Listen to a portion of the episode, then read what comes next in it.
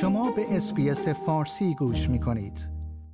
تینا رحیمی اولین زن مسلمانی است که به نمایندگی از استرالیا در رقابت‌های بوکس بازی‌های کامنولث در بیرمنگام شرکت خواهد کرد.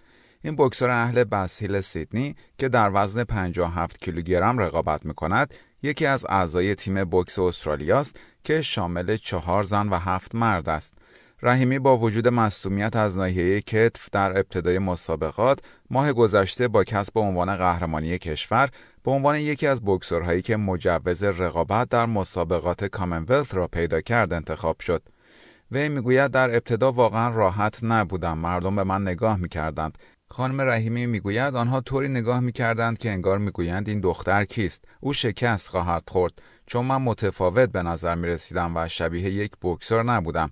آنها در مورد من اشتباه قضاوت می کردند ولی وقتی می دیدند من می توانم مبارزه کنم احترام می گذاشتند این فوقالعاده بود. رحیمی هفته آینده آزم ترکیه خواهد شد تا در مسابقات جهانی بکس زنان شرکت کند. این اولین حضور بین المللی وی که فقط چهار سال پیش بوکس را شروع کرد خواهد بود. او در طول ماه رمضان و در حالی که روزه می گرفته است برای این مسابقات آماده شده است. او در اردوی آمادگی که در شفیل در انگلستان برگزار شد شرکت نکرد چرا که ترجیح می‌داد ماه رمضان را در خانهاش باشد.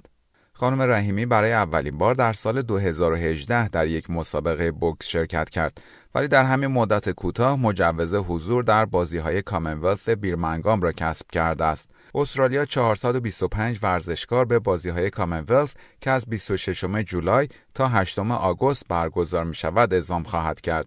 یکی از همتیمی های خانم رحیمی کی اسکات خواهد بود که 37 سال سن دارد و دومین بکسور استرالیایی است که در سه دوره از بازی های کامنولث رقابت خواهد کرد.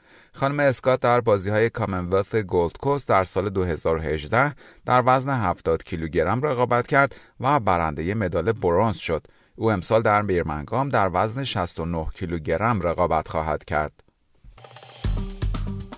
like، share، comment. اس‌بی‌اس فارسی را در فیسبوک دنبال کنید.